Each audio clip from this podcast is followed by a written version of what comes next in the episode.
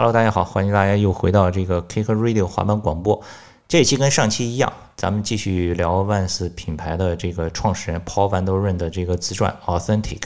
上一期咱们讲的就是他一九八零年之前的事儿，对吧？他小时候是怎么去的另一个制鞋的公司打工，怎么成为管理，然后又怎么创立了 Vans 这些经典的鞋款，怎么和这个早期的滑手 Z-Boy、Tony Alva 等等的这个打成一片。对吧？走起来了。今天啊，咱们就继续说说后后面这个公司发展中遇到的一些挫折以及怎么做大的。然后讲到一九八一年的时候，公司创立十五周年了，公司发展的也不错，对吧？然后，所以呢，这个 Paul Van Doren 就想隐退了，想这个退休了。退休呢，这个时候呢就要选接班人。这个时候呢，他就说他犯了人生中最大的一个错误。这个错误是什么呢？今天就接着这个给大家继续讲。他当时啊，这个 Vans 公司创立的时候，他呃在上一集的时候有提到，他是从日本找了这个最初的投资二十五万美金。这个公司的股权结构呀 ，Paul Van Doren 是占 百分之四十 绝对的大股，然后 Jimmy 他弟弟 James Van Doren 占 百分之十。呃，还有一个人占 百分之四十， 还有、呃、可能是这个投资方吧，还有一个人是占 百分之十， 反正是 百分之四十 百分之四十 百分之十 百分之十， 这四个股东。在前面这十五年的经营之中啊， Jimmy 也是一直参与到公司的这个经营管理里面，呃，也起到了很大的这个推动的作用。所以最终最终呢，推销来推销去啊， Paul 就觉得那就让 Jimmy 来接班吧。但是呢，这个时候 Jimmy 就来谈条件了。Jimmy 谈的是什么条件呢？说 OK， 我来接班，你退休，但是咱们这个股权呀、啊、重新调整一下，咱们这四个四份啊平分。因为他之前是 百分之十 啊， Paul 是 百分之四十 大股，他说咱们要平分，每人 百分之二十五。 第二个呢，我接班以后呀、啊、你你也老了，也不想管了，现在呢公司也都发展的不错，势头也很好，而且呢，前面这十几年我跟你搭伙一块管理公司，一块来做，我的这个能力你也都看到，对吧？你也愿意选我做这个管理的人，那你们几个呀，就全都休息吧，就在家坐着点钱就行了。你们把你们的这个公司的投票权啊，就放弃投票权，就是以后公司做什么重大决定，你们就相信我，没错，我就来统一管理，这些苦差事我来干。反正最后分红就给你们分钱就行了。本着这个很大的信任啊 ，Paul 还有其他的三个股东还真签了这份协议，就是把放弃了投票权，放弃了这个公司董事会的投票权。这 Jimmy 一下就大权在握，就完全他一个人说了算了。接下来又发生了什么呢？咱们接下来往下看这个书里面怎么说的。然后到了这个书的第十一章了，第十一章的标题叫 "Shit Happens"。Shit happens 就是一个俚语啊，就是说这个总有一些意外的事情要发生。然后一九七八年，在这个 Paul 要开始退休之前啊 ，Jimmy 啊就开了新的办公室和工厂。到一九八一年他接班以后呢，又开了新的办公室和新的仓库。就是看来他这个是拓展的这个野心是比较大，但是呢，他提拔了这个 Steve Van Doren 作为零售店的一把手，来管理所有 Vans 当时零售店，一半的零售店都归这个 Steve 管。这个 Paul Van Doren 就说这是 Jimmy 做过的唯一正确的决定。然后 Jimmy 上任以后，除了开设新的办公室、新的仓库、新的工厂，然后逐渐就开始走偏了，因为所有的投票权都在他手里，这个原本的这个制衡啊就不存在了。走偏了就开始自己买了玛莎拉蒂轿车，然后呢就开始这个个人消费，这就走起来了。然后在公司的业务上呀，开始开发篮球鞋了，足球鞋、拳击鞋、摔跤鞋、街舞鞋等等等等。就可能是在前期上一期我们讲过，对吧？逐渐几个鞋款、经典鞋款 Era 啊、Old School 啊，就出来以后都大卖，加上这个开放的美国学府这部电影又带火了一波，就可能公司的这个发展在那一年之间一下从这个两千万涨到了四千五百万，所以呢，这可能就是有点自信心爆棚了，就开始说我要拓展，我要这个做一做其他的运动项目，这一下就开发出这么多东西。所以看到这儿的时候，我就想起来了，有的时候在网上搜一些，比如说我在 eBay 上搜 Vans 的时候，有时候还看到过什么 Vans 的高尔夫鞋呀、啊、Vans 的什么一些很奇怪的鞋款。现在想起来，应该就是这个阶段吉米在疯狂扩张、疯狂尝试的时候的一些产物，就是背离了公司的原本的这个文化基因和这个业务基础，就很快就把这个靠这个 Fast Time， 就是那个开放的美国学府这个电影带火赚来的那些钱呀、啊，全都给糟光了。糟光了以后怎么办？开始向银行借钱，向银行借贷，屋漏偏逢连夜雨。你想。八十年代的时候开始，亚洲的制造业开始崛起了。这个时候呀，亚洲的低价纺织品开始开始大量的进入美国市场了。那个时候还不是中国，亚洲的这个制造业主要是韩国。你想一想，我小的时候，九十年代的时候，在青岛其实有很多韩国人开设的工厂。那个时候，阿迪达斯啊、耐克呀、啊、什么的，包括 Vans 呀、啊，很多都是从这个这个青岛韩国人在青岛开设的工厂生产的。但是他们生产的鞋，我现在还记得，包括之前我们 Kick Radio 里面，呃，采访这个李金春，讲讲他当年从这个青岛周边的即墨那些工厂里面做做这些厂货鞋子的时候，那些韩国工厂生产的鞋子呀，它在生产完了，它不是打 Made in China 的标，它上面有一个贴一张 Made in China 的标，出了海关回到韩国以后，它一撕，上面写的是 Made in Korea。回到这本书上，就是说。在这个时期啊，八十年代逐渐的开始，亚洲的这个低价的商品开始对美国的市场产生影响了。因为在此之前都是 Made in U S A 啊，都是美国本土生产的，对吧？那逐渐的大的品牌开始转移到亚洲生产了以后，你的这个成本劣势就就凸显出来了，你就比别人这个成本要高呀，你怎么办？那 Jimmy 也没办法呀，那就只能再降价了。不，你不降价更卖不出去，一降价利润就更薄了呀，对吧？那就恶性循环就开始了。然后经过了这一连串的这个打击啊，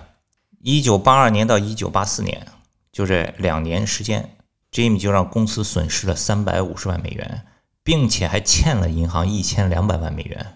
在 Jimmy 接手之前，这个公司是这个高速增长，盈利很好的呀。压倒他的最后一根稻草是什么呢？就是国税局的退税一百五十万美元。退税按说来是一个好事儿呀，对吧？这个到年底这个税务局给你退税，但是吉米在处理这一百五十万的时候做了一个错误的决定，因为你欠着银行的钱，欠着银行的钱也是有利息的，你得还银行的钱。国税局退这一百五十万，吉米没有去还银行的贷款，选择了留下来给公司自己用。那银行急了，银行一看，哇，你这有钱，到时候你不还我，你的这个贷款都逾期了，马上就来开始催催收贷款。催收贷款有一笔七百万美元的贷款马上要到期了，银行就来逼着他马上要还这个钱，那哪来这么多钱啊？本来就亏损了，所以那万斯只能宣布破产。然后在面临这个破产的时候呢，美国的法律破产法有一条规定是说，你如果申请这个破产重组啊，可以只支付百分之二十五。具体的法律条文、经济方面的东西我也不是很清楚。比如说你欠了一千万。你可能只还两百五十万就可以了，其他的就因为你公司都已经破产了，那就是坏账了，对吧？你可以这样做，大部分公司基本上也都是这样做的，对吧？无论是中国、美国，肯定是这样的。但是呢，这个 Paul Van Doren 在这个时候就站出来说：“不行，这个我们欠的钱，我们一定要还。我们怎么可能欠了别人一千万，最后只拿出来两百五十万，剩下的就赖掉了呢？”这个我感觉突然这个 Paul 怎么感觉跟老罗挺像的，是吧？欠债还钱啊、呃，不走破产那一套。Paul Van Doren 说，如果我们欠了别人十万美元，我们肯定要还十万美元，不然以后谁还愿意和我们合作？所以正是因为我们的诚实守信，只有一个供应商与我们停止了生意，对吧？你做鞋子，你做任何的这个制造业，肯定有一堆供应商嘛，对吧？这个帆布的供应商呀，这个。胶水的供应商呀，等这个鞋带的供应商呀，包装的供应商呀，等等等等的，只有一个跟他们停止了生意，其他的就在他们公司最困难的时候，就是付不上钱的时候，还是愿意继续跟他们合作，就是因为他们诚信，他们承诺要全部的还钱。就是事情发展到了这一步，就是公司也开始亏损，欠银行的贷款到期也没有办法还，Jimmy 还是不愿意退位，然后 Paul 就特别生气。他在书里头说，他说我发誓，如果我拼命工作的成果付之一炬，那么他也必须一无所有。这基本上等于是在发毒誓了。最后呢，经过一系列这个很激烈的斗争啊，最终这个吉米还是投降了，他最终是放弃了抵抗，离开了 Vans， 然后自己又开了自己的工厂和商店，叫 Awesome， 但是开了一年多就关门了，歇业。Awesome 有点意思，跟 fucking awesome 应该是没什么关系。然后在吉米离开了公司以后呀、啊，这个 Paul Van Doren 重新执掌了这个公司，做的第一件事就是把经典鞋款拿回来，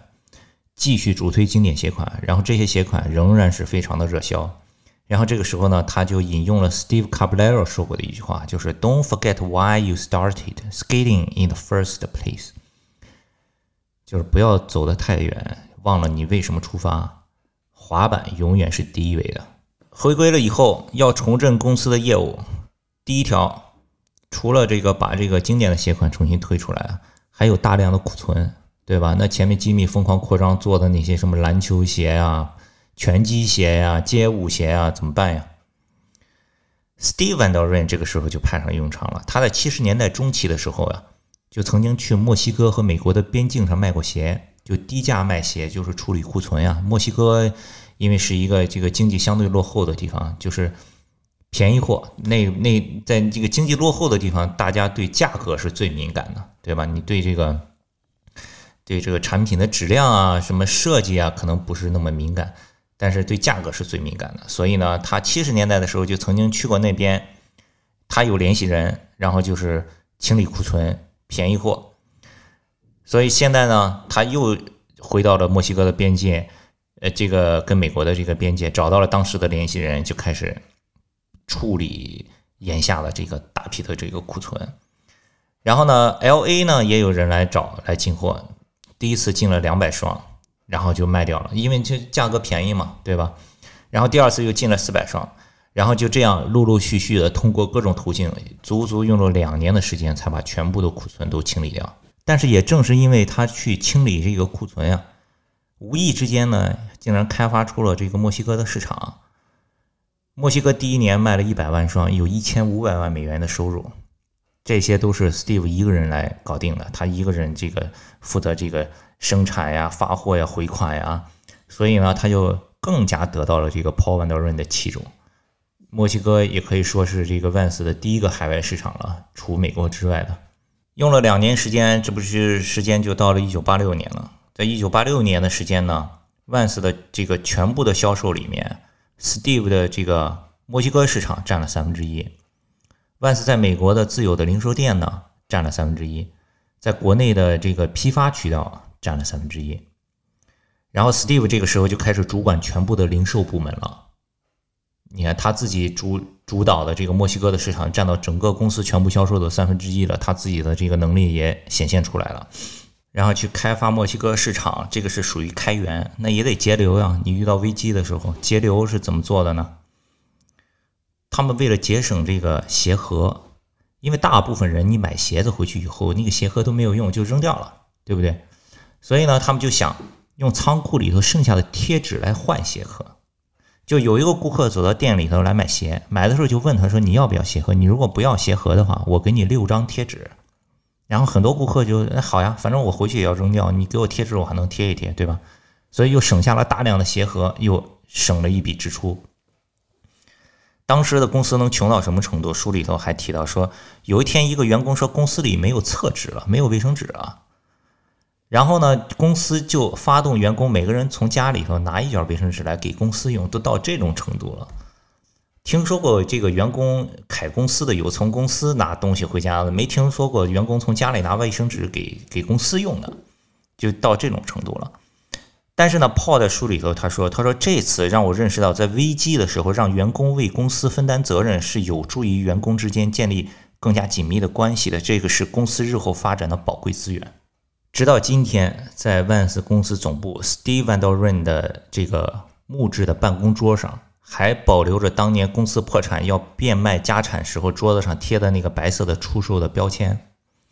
这个我倒是没注意到，因为我在二零一四年的时候去过 Vans 美国的总部，也去过 Steve 的办公室。当时也没有仔细的留意他这个办公桌上有没有这个标签，但书上是这样说的啊。到现在他的木质办公桌上还贴着这个白色的标签，他留着这个标签就是为了警示自己不要再让这种情况再次发生了。所以啊 Paul 在这个这一章的最后呢，他就说相信我，我唯一能够确定的事情就是 for all of us， 就是对我们每一个人来说 shit happens， 就是未来是不可知的，总会有一些时候是有坏的事情发生，这个是唯一可以确定的。然后到了第十二章，拥抱改变，就是前面的这个危机终于是度过去了。危机度过去以后啊，这个老炮啊又萌生退役了，又想退下来了，因为是太辛苦了。你看这个书里面对吧，经营一个公司做一个品牌真的是不容易，非常非常辛苦。他自己有一个爱好是养马，他非常喜欢养马，他很喜欢赛马，所以他就想退休以后啊，搞一个马场，养养马，陪陪妻子，就是过一点休闲的生活。就在这个时候呢，有人想来接洽收购了，但是不像今天呀，对吧？今天这个投资市场已经很规范，对吧？也是一个很透明，第几轮估值是多少什么的。在当年啊，他真不知道该给自己的公司估值多少。这个几年以前这个公司还差点破产呢，你说现在人家来收购给开个什么价钱，一百万美元两百万美元，不知道该怎么报价。所以呢后来想说那就干脆报一个我不想卖的大价钱就得了，那万一他接受了那就再好不过了，对吧？他不接受反正我也不想卖，所以呢他报价报了七百五十万美元，八几年的时候。然后这个旧金山的投资公司没想到竟然接受了这个价格。然后呢，这个 Paul 就去跟 Steve 说，说我要把公司卖了，报了七百五十万，他们还同意了。结果 Steve 给了这个回馈啊，非常的正面，说好呀，那卖掉呀，对吧？那 Paul 说你不担心你失去你的工作吗？我公司卖了以后，这个公司就是别人的了，他用不用你还不知道呢，对吧？然后 Steve 说没问题，你不用给我担心啊，这个你差一点这个公司都没有了，现在有人愿意这么大价钱收这个公司，当然是好事儿，卖掉它。好了，接下来就讲到了万斯公司一个很著名的音乐的巡回叫 Web the Tour， 这个是从九十年代开始的，这个很多这个音乐圈的朋友肯定都知道。呃，一九九五年的时候，有一个小孩叫 Kevin， 他每一个夏天都会跟他妈妈到加州 Orange County Events 当时做的这个摊位啊，就是卖鞋子打折鞋子这个摊位来买鞋子。长大以后啊，他因为很喜欢音乐，就进了音乐的这个行当，专门是策划大型的音乐音乐节。然后呢，他就有了一个点子，他想做一个全球的巡回的大型摇滚音乐节。因为这个 Kevin 跟这个 Steve 也认识，他们 Steve 知道以后呢，就觉得哎，这个这个点子挺好的，我们也想做。而且呢，如果我们做的时候呢，在里面再加上一个滑板的比赛，可能就更好了。但是呢，在这个时候呢 Kevin已经把这个 idea 已经去提交给了这个 C K， 这个服装品牌 C K 啊，在跟他们谈合作。所以呢 ，Steve 知道以后呢，马上给 Kevin 打电话了，说不行，这个 Vans 来做，我们来赞助你。所以就把 C K 给挤掉了。然后呢，这个就是 Web the Tour 的这个起源开始。Web the Tour 一共做了二十五年，是从一九九五年一直做到二零一九年。二零一九年是最后一次就停了，树立了万斯在音乐圈里的地位。摇滚名人堂里头专门还有介绍这个 Rap the Tour 的这个部分。我最早知道这个音乐节也是因为它跟华文有关系，就是因为它每一站的这个摇滚音乐节的时候，它在那个呃看台的下面，它会搭一个滑板场，会有一个滑板的比赛。所以以前小时候看那个滑板视频的时候，会有一个在音乐节摇滚音乐节上的滑板比赛，后来知道是哦，这个是万斯做的一个摇滚音乐节。那个时候是他全球的巡回，巡回了以后呢，他会把每一站的这个前两名请到万斯的总部有一个决赛，然后拿到冠军呢就可以签一份万斯的赞助合同。然后接下来到第十三章叫 Get Back to Core Culture， 就是回到核心文化。然后他引用了 Christian Hassoi 说过的一句话，就是说Vans 品牌的成功的关键就在于滑板是它的核心，是它的心脏与灵魂，也是它品牌的遗产。 The key to Vans' success over the years has been the recognition that skateboarding is the core, heart and soul of the brand and its legacy. 一九九三年的时候， Vans 在一个 shopping mall 里头和这个 Transworld Skateboarding 一起举办了一个滑板的比赛。然后之后几年呢又加了两个城市进来，这不是一共是三个城市的巡回赛嘛？所以呢他就把这个定名叫 Vans Triple Crown Vans 三冠赛，这是一九九三年创立的，这个也是在九十年代响当当的非常出名的一个滑板的赛事。之后一年呢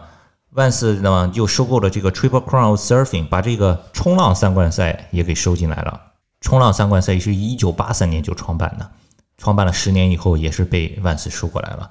然后之后 Vans 又举办了这个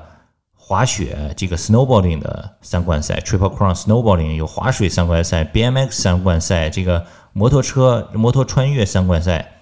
等等等等的，还与 N B C 这个广播电视网签约了这个转播合约，就是把这个比赛也做成了一个商业比赛向外去推广宣传。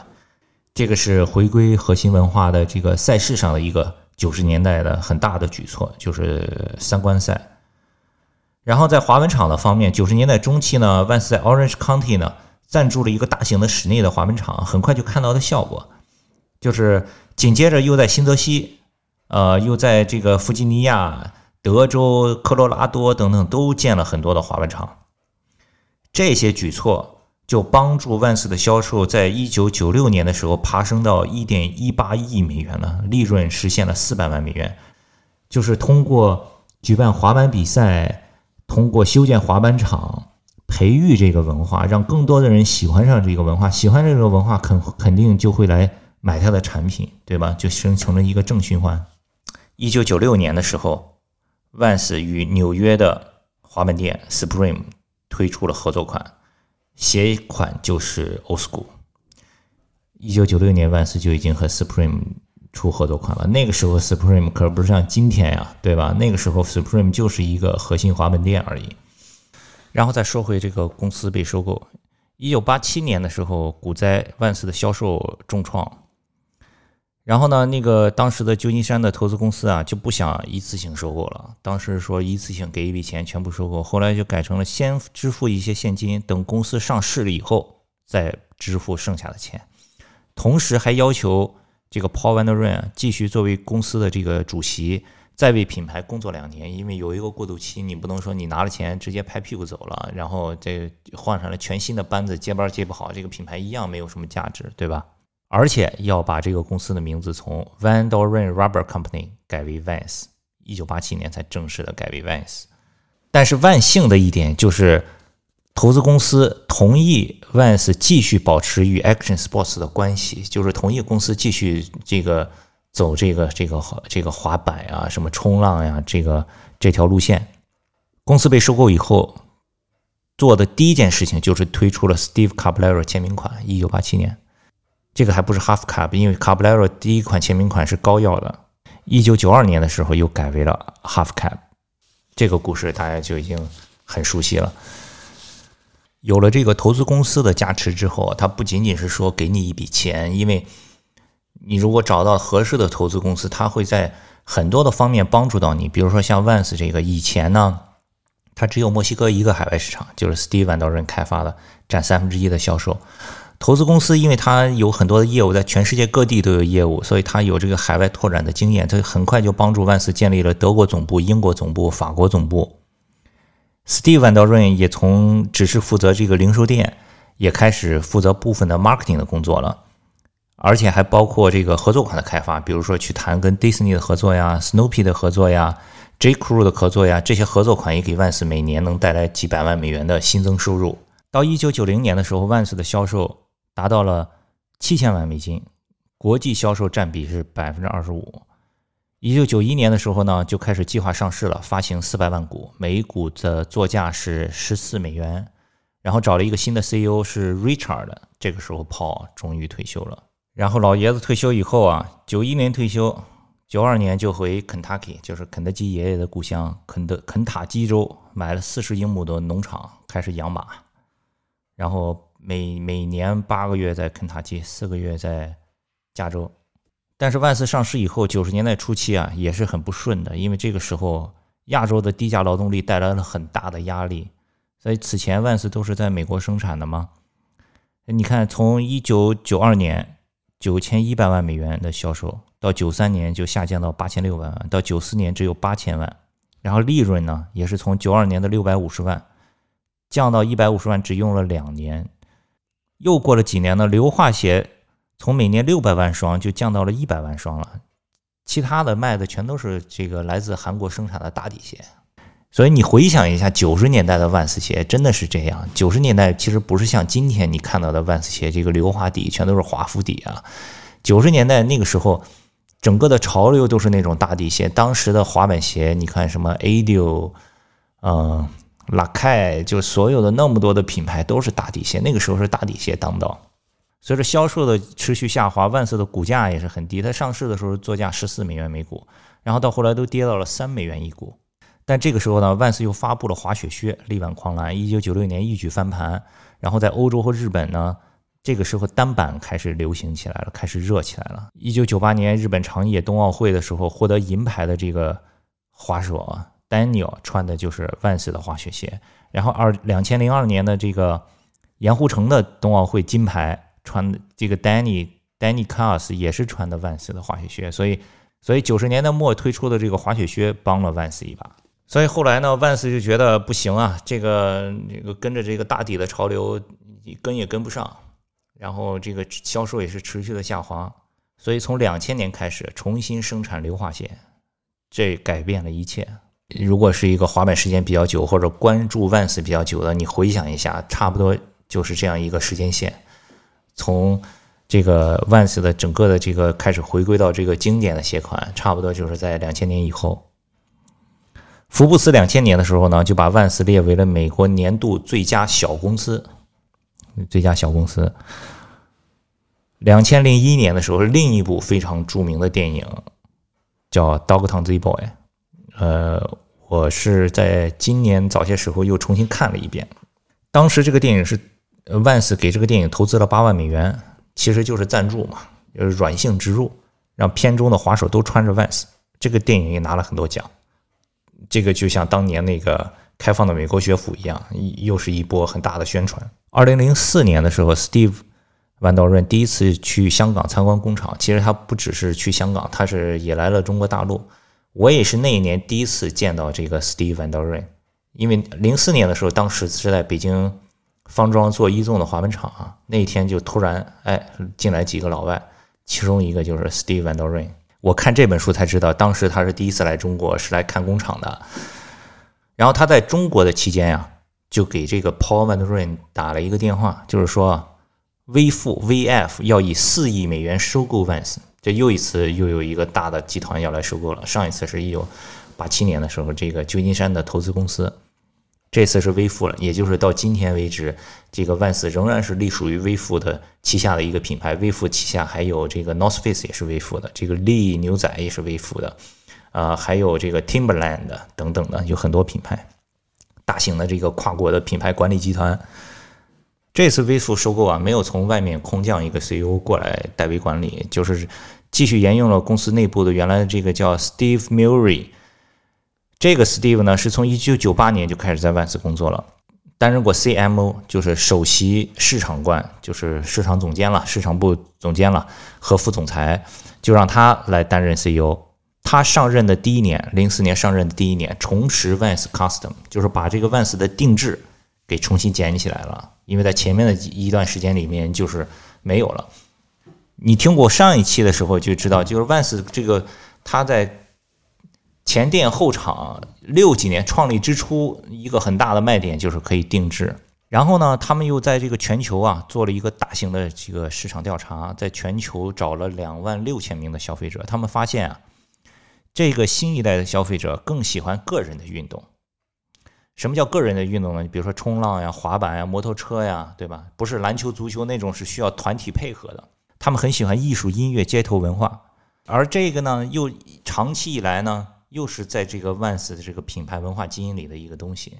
这次的微富集团呢，比之前的旧金山的投资公司就更厉害了。上一次是帮他们开设了这个德国、英国、法国的分部，这次呢，微富集团直接帮助 Vans 在全球开出了三千七百家门店，这马上就上了一个更大的舞台了。所以二零零八年到二零一三年这五年之间， Vans 的销售从七千五百万美元增长到了二十亿美金。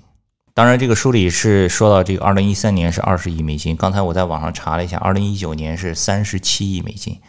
然后他们二零三零年的目标是五十亿美金好像是。好吧，这个基本上说到这儿就已经到了今天了，今天发生的事情大家也都已经看到了。零八年 Vans 进入中国以后也做了非常非常多的事情。呃、在中国也有非常非常快的发展，无论是开店、赞助的滑手、做的赛事等等等等。这就是这两期的 Authentic Vans 公司的创始人 Paul Van Doren 的个人回忆录，就跟大家聊这两期吧。然后对了，呃，其实前段时间我还做了一个整理，因为呃 Vans 零八年进了中国，他这本书里头说的基本上都是在美国的一个全球的一个比较宏观的，他从他个人角度的。那么从作为一个中国的角度 Vans 都做了哪些事情呢？其实我也整理了一份清单，可能会晚一点，今年内吧也会发出来，发到我们的公众号，大家可以关注一下 K C S K K C S K A T E， 或者关注一下我们的这个微博账号 Kicker Club K I C K E R C L U B， 我们其他的抖音啊 B 站啊 Instagram 啊也都是这个 Kicker Club 的账号，可以关注一下，稍后我们会把那个发出来。因为我自己在整理的时候也是比较的惊讶，然后一边整理一边感叹，一边也就明白了为什么 Vans 能做得这么成功，就是因为真的实实在在的是在推广这个运动，不是做一些很短期的事情。这个也相信是对很多其他的想要涉足滑板的品牌会有很大的这个借鉴的作用的。好吧，谢谢大家收听这一期，这个为期两期的这个 Authentic 就先聊到这儿，咱们下一期再见。